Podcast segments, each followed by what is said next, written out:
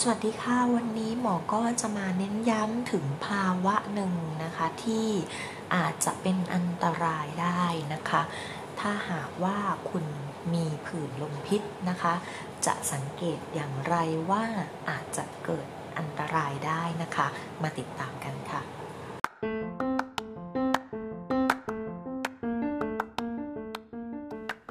สวัสดีค่ะ พบกับ The m a h o l i c สารพันความรู้ด้านผิวหนัง กับหมอแนน แพทย์หญิงนันทิดาสารักษ์แพทย์เฉพาะทางด้านผิวหนังค่ะ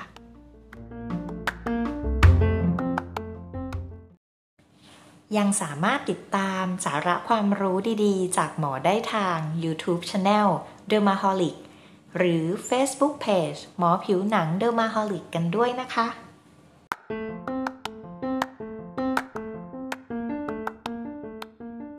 หมอก็จะขอกล่าวถึงเรื่องของอาการของลมพิษก่อนนะคะ ซึ่งลมพิษเนี่ยก็จะมีอาการที่ส่วนใหญ่คนไข้มักจะ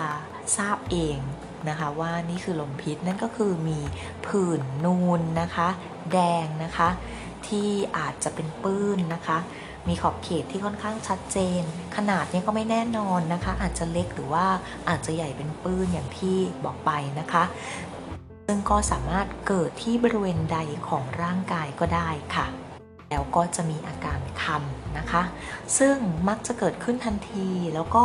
จางหายไปภายในเวลาที่ไม่เกิน 24 ชั่วโมงค่ะ คือบางคนก็อาจจะเป็นอยู่ไม่กี่ชั่วโมงนะคะ แล้วก็รอยก็หายไป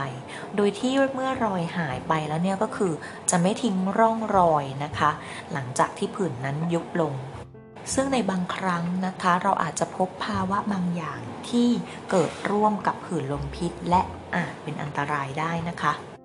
นั่นก็คือภาวะที่มีการบวมหนานะคะที่อาจจะเกิดในบริเวณเนื้อเยื่ออ่อนๆ เช่นบริเวณของเปลือกตา ริมฝีปากนะคะ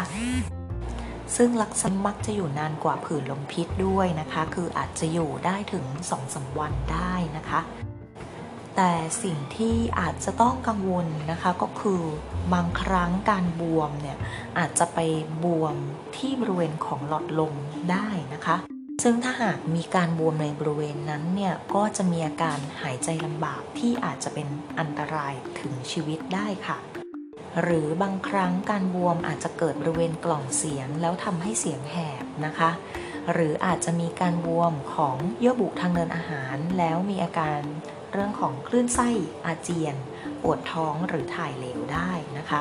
ซึ่งสิ่งต่างๆ เหล่านี้นะคะก็อาจจะเป็นข้อสังเกตนะคะว่าถ้าหากคุณมีผื่นลมพิษ ที่รุนแรงหรือว่ามีภาวะต่างๆ ดังที่บอกไปร่วมด้วยนะคะ มีอาการบวมที่บริเวณตาหรือริมฝีปากร่วมด้วยเป็นต้นนะคะ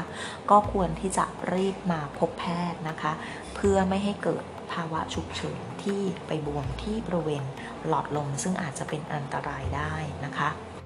รวมทั้งผื่นลมพิษในผู้ป่วยบางคนนะคะ ก็มีอาการรุนแรงนะคะ มากขึ้นนะคะ ตั้งแต่มีอาการแน่นหน้าอก หายใจลำบาก หรือมีภาวะหอบหืด เสียงแหบ ปวดท้อง อาเจียน ท้องเดินนะคะ หรือว่าอาจจะมีภาวะความดันโลหิต ต่ำลงหรือว่ามีภาวะช็อกได้นะคะ ซึ่งตรงนี้ก็เป็นภาวะที่ฉุกเฉินและมีอันตรายถึงชีวิตได้เช่นกันค่ะ